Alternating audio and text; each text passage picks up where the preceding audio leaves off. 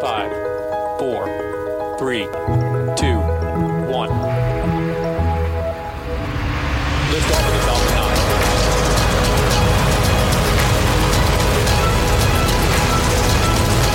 Falcon 9 clear to clear the towers. Hi, I'm Mark Boucher. This is the SpaceQ Podcast.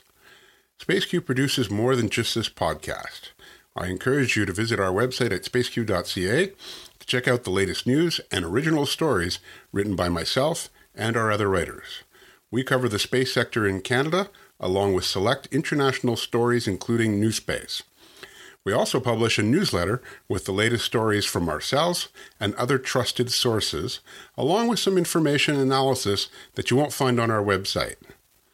For more coverage of the global space sector and the U.S., please visit our affiliate sites spaceref.com, nasawatch.com, and astrobiology.com. If you like what we do, then please support us on Patreon. Our Patreon address is patreon.com slash spaceq. We need your support to keep producing this podcast and writing original, impactful stories. My guest this week is Joe Cassady, and today we're going to talk about the 2018 Humans to Mars report, which was released last week at the Humans to Mars Summit in Washington. Joe is the Executive Vice President and a Director at Explore Mars, who published the report and organized the annual summit. I should note that his day job, though, is that of Executive Director Space at Aerojet Rocketdyne. Welcome, Joe, to the Space Q podcast. Thank you. I was at the first Mars Society convention in 1998. It was my first space conference. At the time, the excitement of a human mission to Mars was feverish. Convention delegates believed that within 10 years, humans would be on Mars. Now, 20 years later, the 2018 Humans to Mars report has just been published, and it has a notional date of 2033 as the year humans go to Mars. That's 15 years from now. Before we discuss the details of the report and why 2033 is a target date, what happened to landing humans on Mars in, say, 2008? Yeah, that's a really good question. I'll I'll, I'll go back even further than that. I'll say uh, I got out of uh, school in '83, uh, and uh, I went to my first Mars conference in Washington in '86, and Tom Paine was there, and Carl Sagan was there, and we were talking about going to Mars and being there in uh, in the '90s. Uh, so it's happened to us more than once. Um, and I think the the thing that uh, got me interested in joining up with Explore Mars when uh, they founded the organization was that they recognized that there was this problem of continuing to have high hopes and expectations only to have them dashed when you know this program or that program uh, got uh, got revectored by a new administration. And so uh, one of our, I'll just say this, one of our key uh, uh, points that we try to stress is the importance of uh, public policy as an aspect of, you know, getting to Mars. Um, because obviously, if we can't keep people on course and keep on track, uh, it's it's not going to happen. And, and you're you're giving a good example of why. Um, you know, short answer on otherwise, I think, you know, technology wise, I think we've been ready maybe for 10 years. Um, we've made a few strides uh, in the last 10 years. Obviously, there's interesting things going on, both, you know, on the kind of mainstream side of the world, I'll call it, with, uh, with what NASA's pushing in terms of new technology, higher power solar arrays and solar electric propulsion. And there's also, of course, the you know the entrepreneurial side uh, where you know, people like Bezos and Musk are are doing a lot of really interesting things with access to space. So. How's that for a nutshell answer? no, that's great. That's great. I mean, uh, you know, young people today understand that a lot of people have been wanting to do this for a long time. yes. Okay. Yes, indeed. So uh, let's tackle the report. Um, while NASA's budget is increasing, part of the human exploration focus is being shifted to the moon. while the policy of getting humans to Mars still exists, the fiscal reality is that resources are limited and some of them are being shifted to, to the moon programs.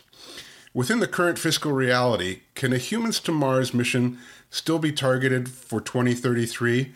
And would that be a humans to orbit or a humans to the surface mission? Okay, it's a it's a multi-part question. Yeah. Um, you, you, may have to remind me of the latter parts, but I'll start in uh, the the initial part of the question uh, in terms of resources split between the moon and Mars. Um, I, my answer is yes, I think it can, um, and I'll tell you why. What we're seeing is a very interesting dynamic where the um, the folks that are interested in lunar exploration are also interested in exploitation. And there seem to be a lot of folks stepping up and saying they have business plans which they can uh, get investment for uh, that involve going to the moon and prospecting and finding resources like uh, the ice in the lunar polar regions that could be then utilized for other uh, applications, uh, including going to Mars uh, as propellant and other, you know, uh, consumables like oxygen that could be produced out there. Um, and, and I think NASA is stepping up to that and saying they want to do this in a public private partnership. So it wouldn't be the kind of thing where we'd have to have a fully government program that would be dedicated to going down and doing all that work on the moon. It might be more like um, a type of program where NASA could provide some of the infrastructure and then allow those commercial activities to take advantage of that. And, and we're already starting to see that with the way they've laid out their um, Catalyst program and some of the other uh, initial small lunar lander programs uh, where they're working with companies like Moon Express and Astrobotic.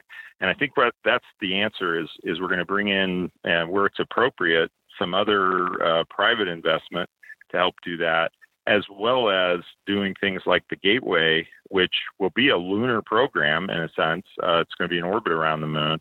Um, certainly, you know, can do some teleoperation and things like that from orbit. Um, but um, it's also going to be a proving ground uh, destination for um, a lot of the systems that we want to that we want to see proven out before we're ready to do that human mission to Mars. So that's answer one. Now let's see. The second part was um, second part was the timing. Is is it going to be a humans to orbit or humans to surface, ah, and right. also the timing on on on whether it's uh, 2033. Right. Okay. So you know, 2033 is a date that uh, has special significance because when you do the the uh, sort of synodic planning of the Earth and Mars, that's a minimum in in a 16 year approximate cycle. And so we all like that one because it's a very easy opportunity if we want to haul a lot of stuff out there and people.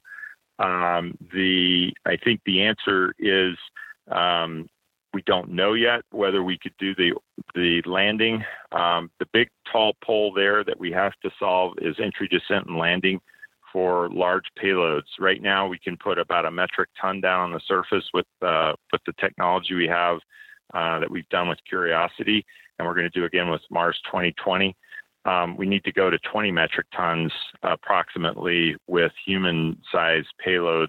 And we have to do uh, three or four of those in order to really support a, um, um, typical human mission with a crew of about four people.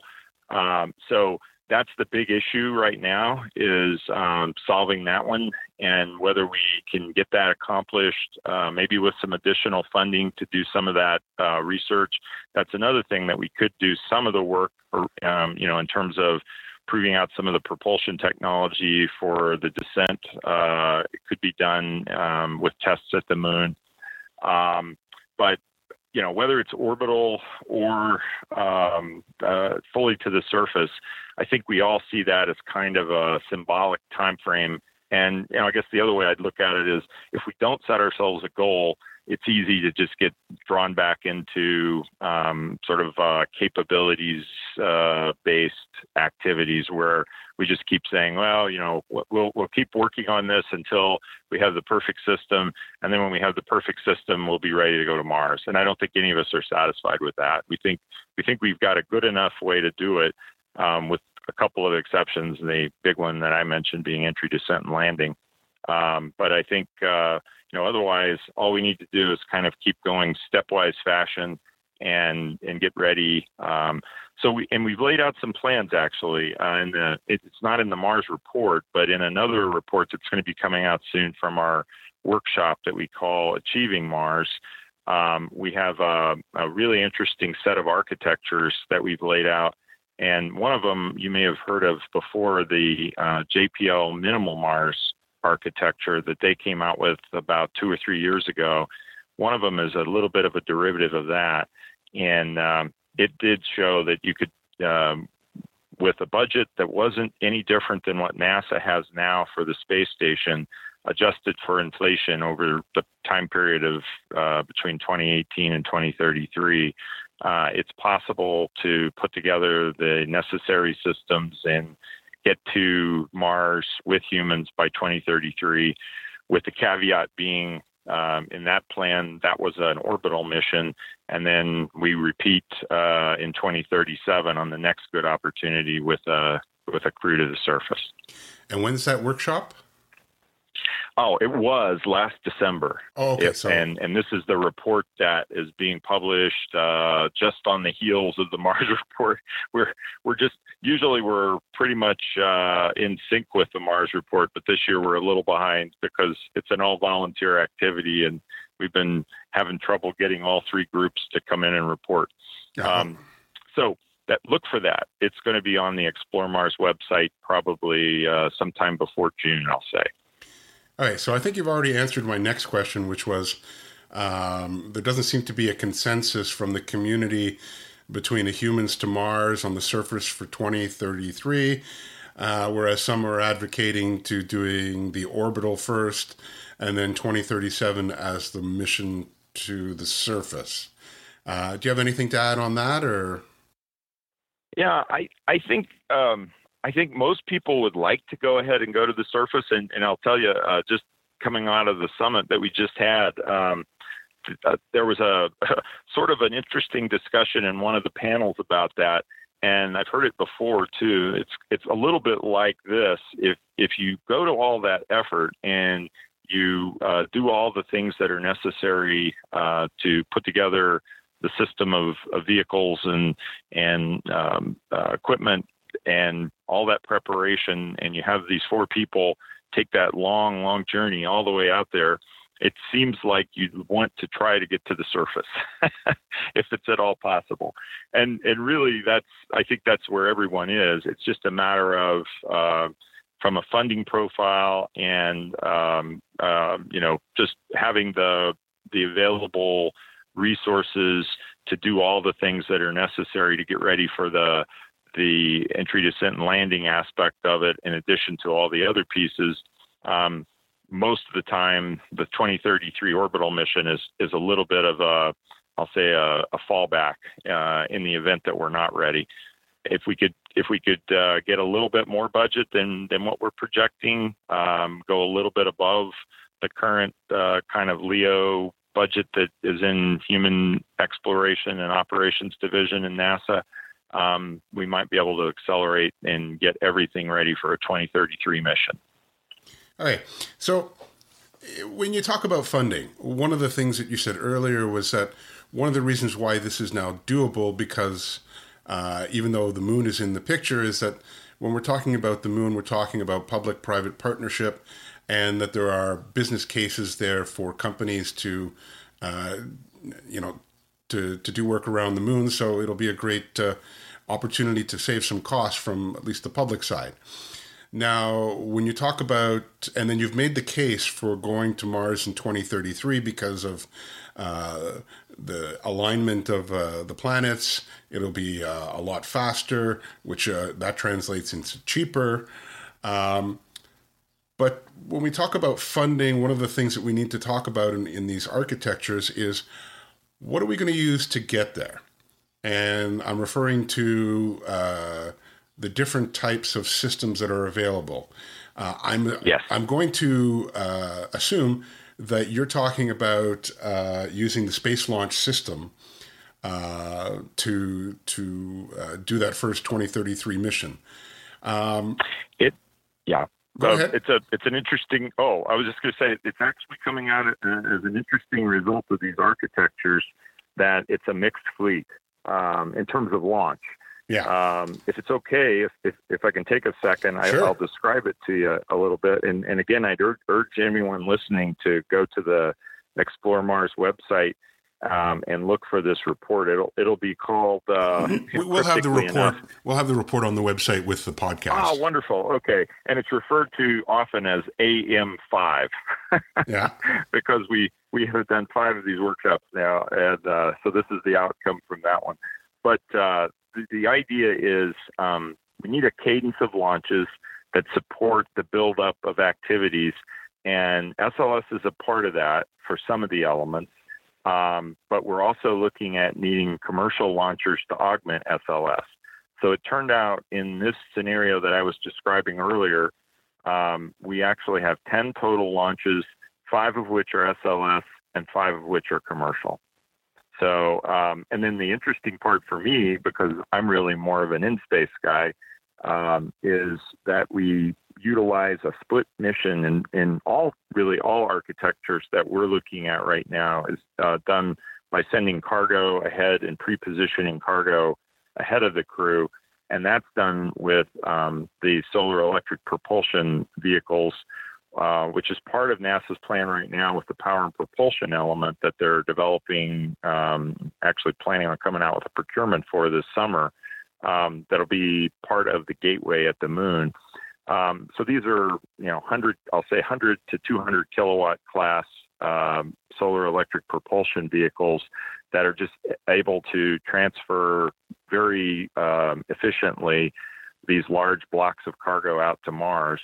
And then obviously, um, the other aspect we talked about already is the entry, descent, and landing for those large blocks. So um, it's really interesting, though, um, and in terms of propulsion for the crew, right now, I would say um, by taking all that cargo ahead, we can probably live with uh, conventional um, chemical propulsion. We might look at something like a LOX and methane combination because of, um, you know, in the future, as we do this more, we really want to learn to um, live off the land. And Mars lends itself very nicely to making both oxygen and methane, um, you know, if an in situ resource approach so that um, we could avoid the big key here is avoid hauling a lot of propellant up from the surface of Earth. And that's why we do solar electric, and that's why we would look at uh, something like LOX methane and ISRU. Now, 2033, actually having a date and pushing to reach that date, uh, you know, that's something that we haven't actually done uh, in the past. Uh, as you know, setting that notional goal uh, and because of the alignment, and it's 15 years from now. You have companies like SpaceX that um, obviously uh, don't have the same philosophy in terms of their existence uh, as other commercial companies who basically are providing a product and service, uh, but don't have that big aspirational goal of, you know, we believe that humans need to settle uh, in the solar system and, and Mars to, to start with and SpaceX has uh, you know their own plans of, of getting to Mars.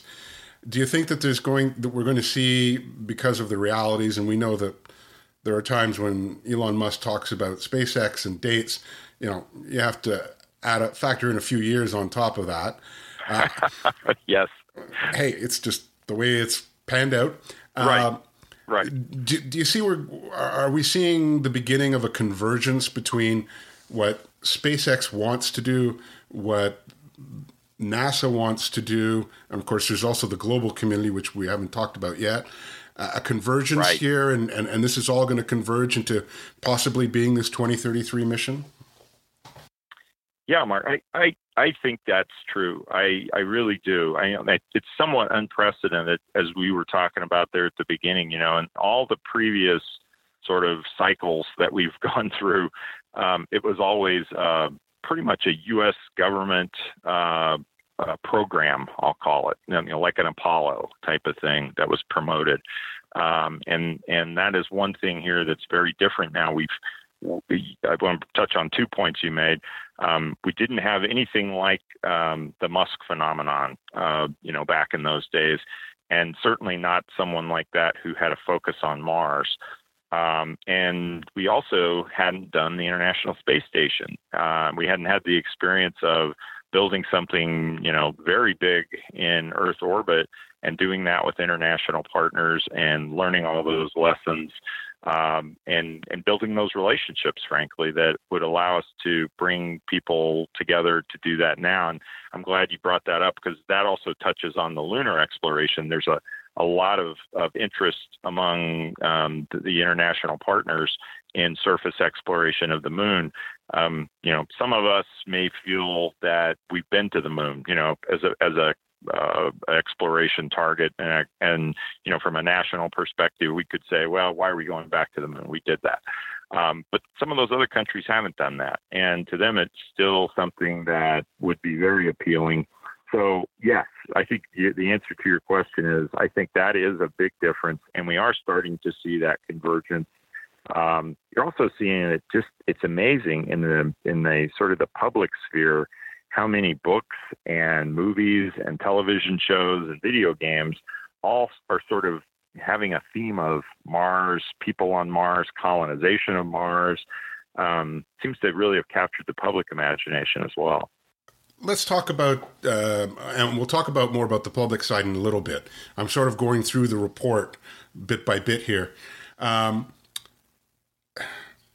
as we talk about architectures, and we've talked about a cislunar gateway, um, when it comes to actually committing to, let's say, 2033, how soon do we need to make decisions on the type of mission that it'll be? Because we have to have the fiscal dollars and the plan in place. What, what, what kind of right. timeline are we talking about?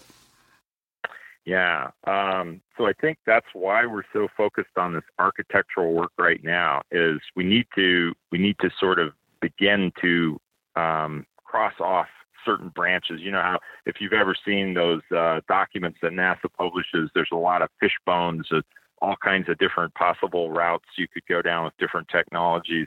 And we've actually done that. I mean, we, that's the one place where we really are seeing this convergence that you referred to.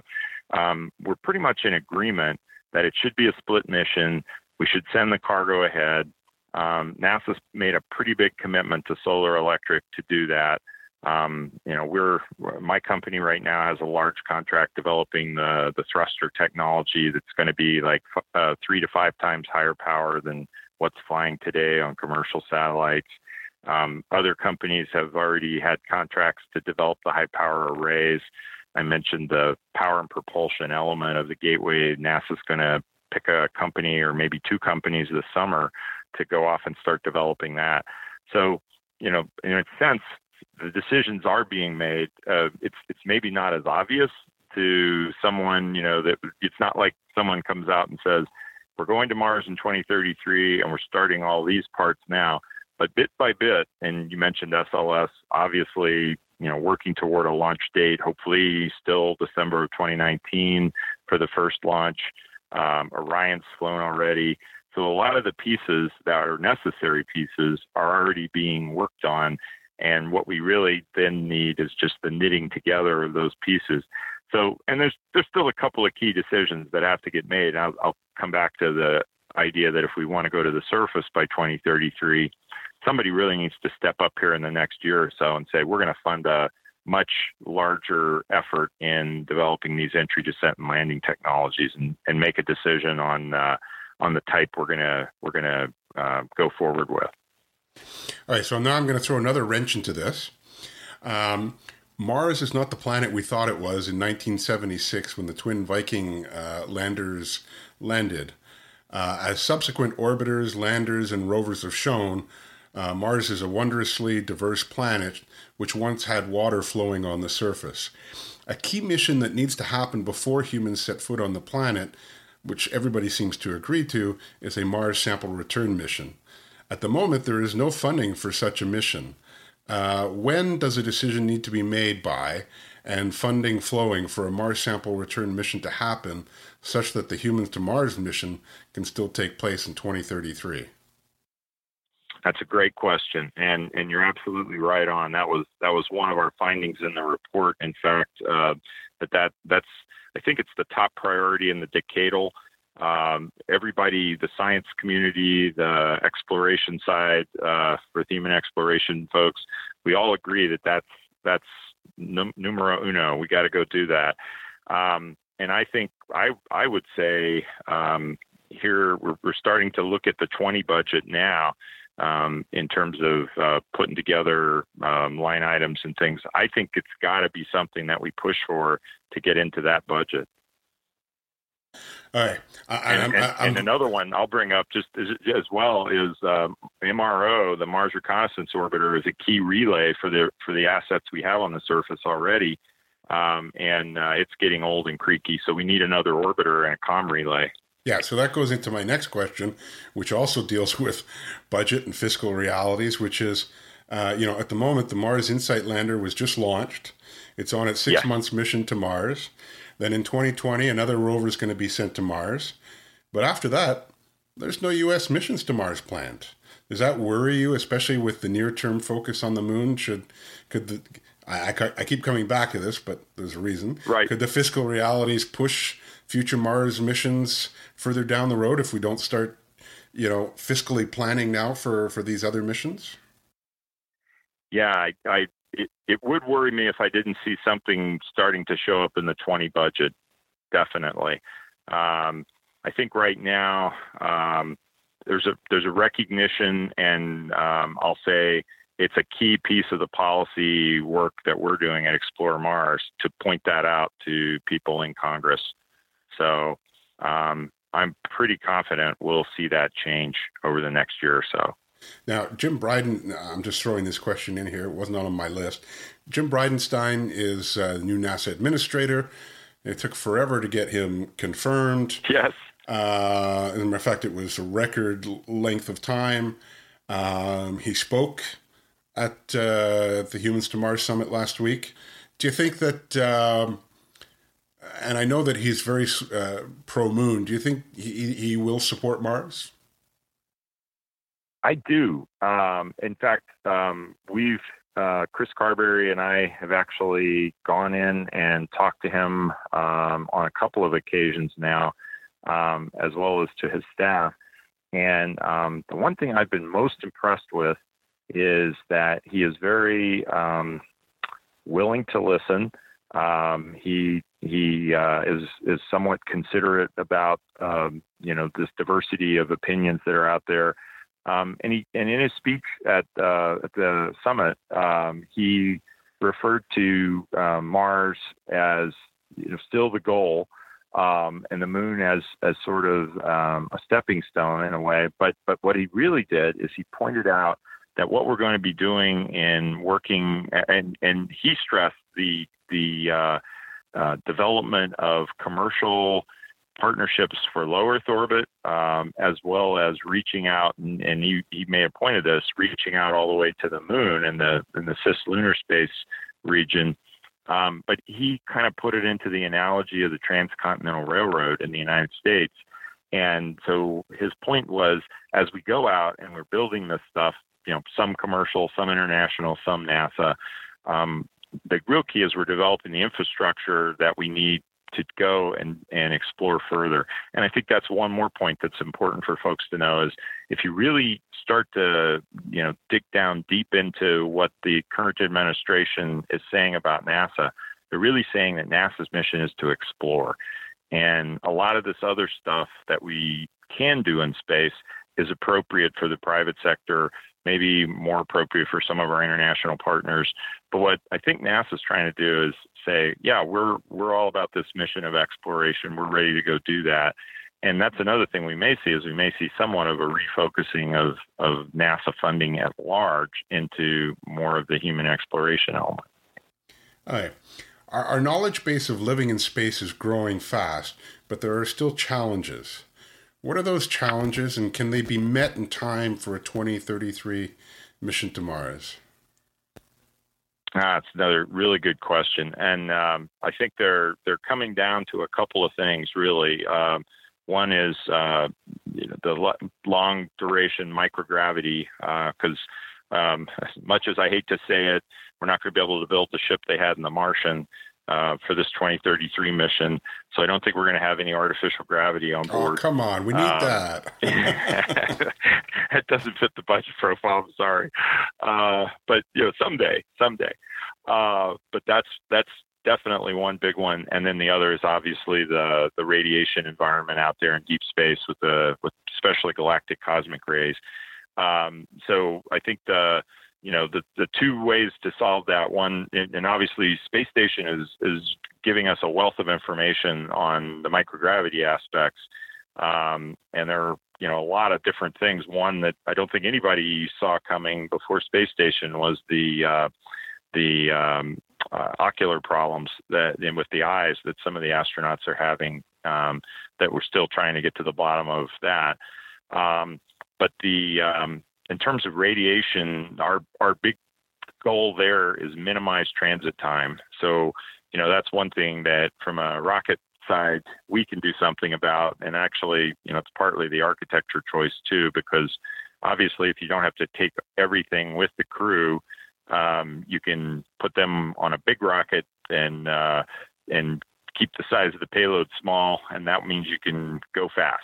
So we can keep those trip times down as close to six to seven months as possible, and uh, and then you know surface time is better than time in you know just free space because you've got a big rock there shielding you quite a bit, um, and so um, I think those two um, are the big challenges, and right now we don't see them as showstoppers, but obviously we're still doing a lot of research.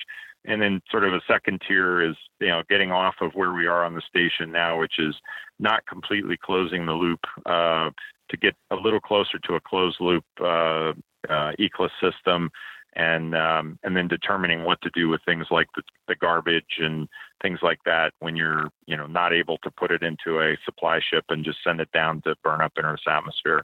So know some of the mundane challenges like that. But right now, those are mostly workable. Uh, not not saying they're not there and not challenges, but they're they're challenges that we see solutions to. Now, I'm just going to throw this in here. You know, one of the things that we see from good science fiction is that you know good science fiction is basically taking ideas that are out there and then putting them into whatever medium, whether it's a movie or a book or whatever, and, and you know, getting that imagery, messaging, if you will, across to the public. And so, you know, we have become accustomed to seeing you know things like the martian where you have the spaceship with you know they have the torus that's rotating and so they have the artificial gravity well, in reality why aren't we why isn't that something that we're not working on and how long do you think it'll be before we actually develop that technology?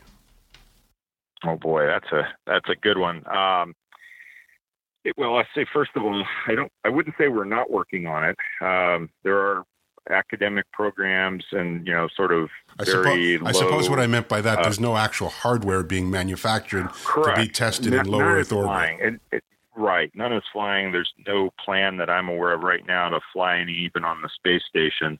Um, but but there are people in academia looking at options, and it really comes down to two things: mass and power.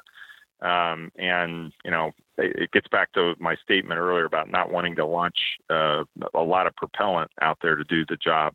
Um, it still costs us a heck of a lot to get stuff off the planet.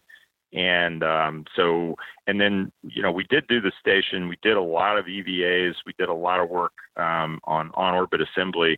And that was even minimized by the fact that we had the space shuttle, which could take up rather large blocks to do that. Um, when you start looking at you know something like the Hermes uh, in the Martian and what it would take to assemble that in orbit, um, both from the sheer mass and number of launches that would take, um, the power that's required to run a system like that. And I think you know the other recollection I have of that ship was it did have these vast you know fields of solar arrays out there, uh, and uh, it's it's aspirational. It's certainly something that I think we can do in the future uh, as as we improve all these systems. But where we are now for a 2033 mission is we want to take that baby step um, with the technologies that we can scale up from things that are flying today, and just some of those aren't quite there yet. So I'll throw another one out uh, that's in that same category, and that's nuclear thermal propulsion. I mean, that's another way to really speed up the transit time for the crew. It's going to take us a while longer, I think, to get that ready. So I have uh, part of my audience is definitely a younger university crowd. I'll say, uh, okay, people, go out and do it. Um, okay, yeah, let, let, absolutely right. Please, and and you know, and and um, what I'm what I'm looking at is a you know a starting point in 2033 and and you know other missions we might do in the 2030s that will lead to um, a robust set of missions in the third in the 40s and 50s and that's when all those kids in the universities now should be really you know pushing forward with the things that they're working on to make this, you know, a much more civilized way of doing it than what we're going to, our crude methods that we'll use in the 2030s.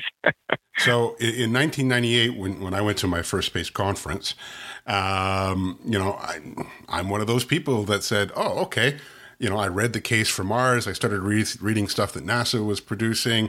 Uh, I, I, had a technical background, but I never worked in the space sector. And since then, I've worked on, well, the nonprofit side, uh, the working with NASA through uh, organization that I created that ran a research station in the high Arctic, uh, and of course the media side.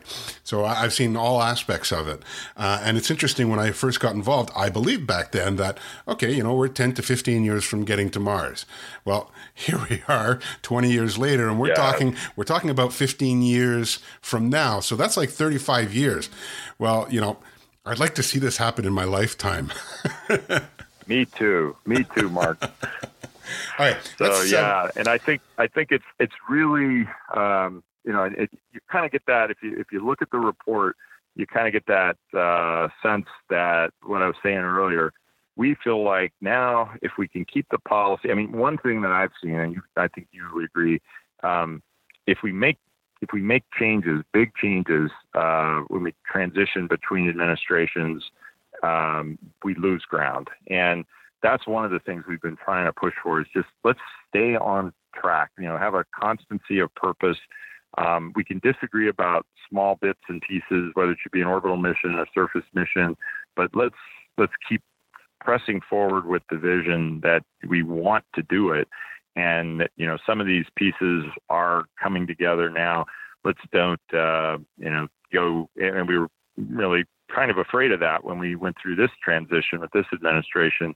Um, but I think, you know, even in spite of the fact that there is a little more emphasis on the moon, there's still a lot of support for doing the things we're doing to get ready to go to Mars. And and so I'm actually getting more hopeful that we will do it. I don't know that I'd 100% commit to a, a surface mission in 2033, but I'm really pretty feeling pretty good that we will give it a go and, and try to get out there in Mars vicinity in 2033.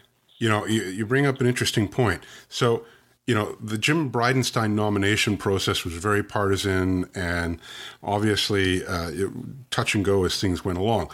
But the one thing that I have noticed in the last five years, let's say, is that at least from a, the congressional perspective, the there has been a stronger uh, bipartisanship uh, effort to uh, to make the space program work. So even though we have lots of partisanship going on, lots of uh, you know problems uh, on in other aspects of, of government, when it actually comes down to the funding and, and, and, Congress and working together, they seem to be getting, you know, on the same page a little bit more and things are starting to move forward. And, and that's, yeah. you see that transitioning from government to government. So, uh, you know, I'm cautiously optimistic on that front. So let, us talk a little bit about policy and, and, international policy. I've got one question on that and then a, just a couple more. Um, it's currently assumed that the first humans uh, to Mars mission uh, will be an international effort due in part to the cost of the mission.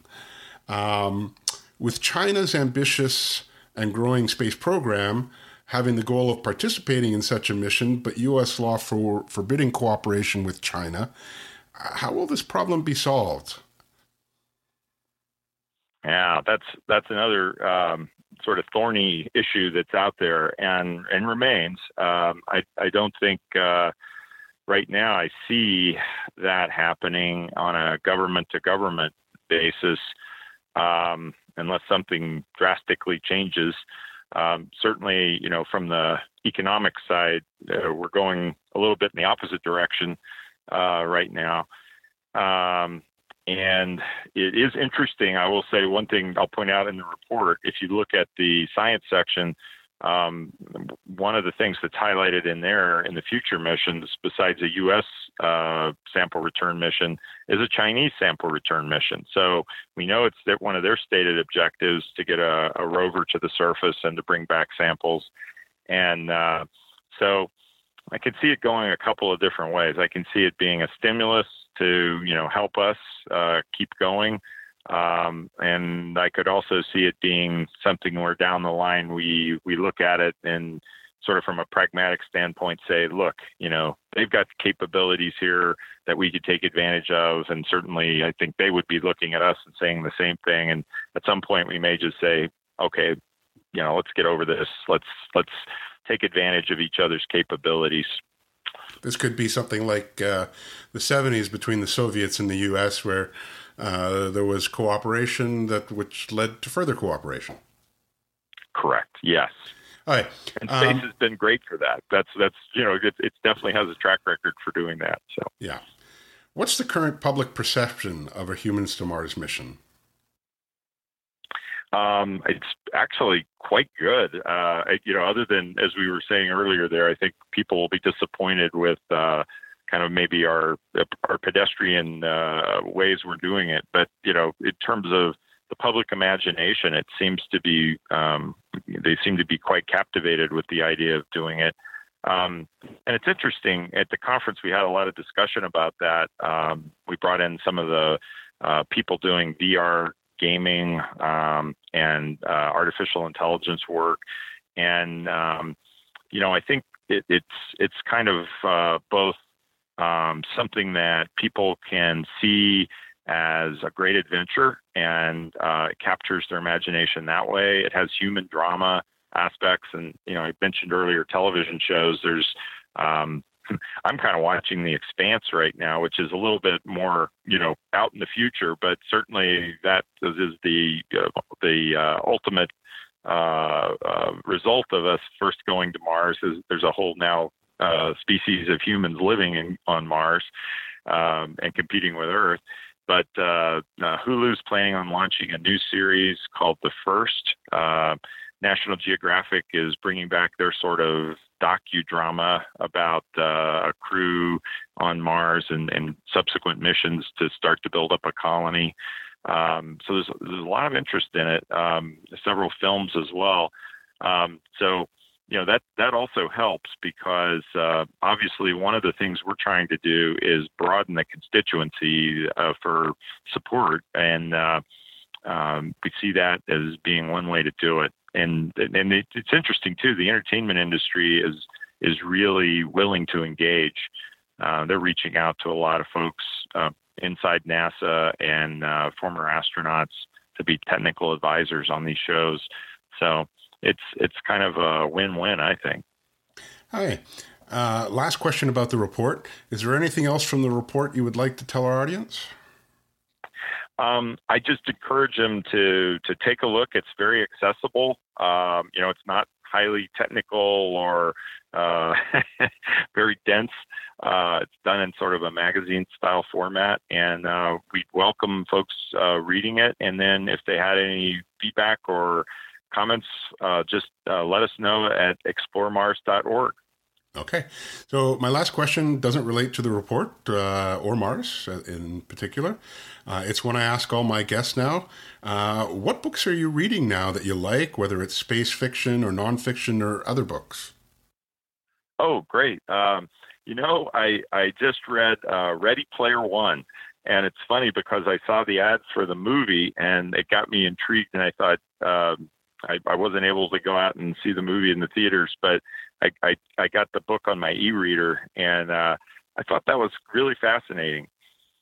Now, is that book uh, is the movie based on the book, or did the uh, book come after the movie? It uh, actually, I believe it was uh, the movie was based on the book. Ah, okay. So similar similar to Andy's book, uh, I think it was a real fast sort of transition. Maybe not quite as fast as The Martian. Because Right. I, I think I heard Andy say he got the the book deal and the movie deal almost uh, simultaneously. Oh, there you go. but he had done that as serially out uh, as a almost like a blog post. I think that people were pretty aware of what was going on with The Martian. Yeah, I but remember that's that. a really interesting one. And then then there's one by a Chinese author called The Three Body Problem that I also read recently.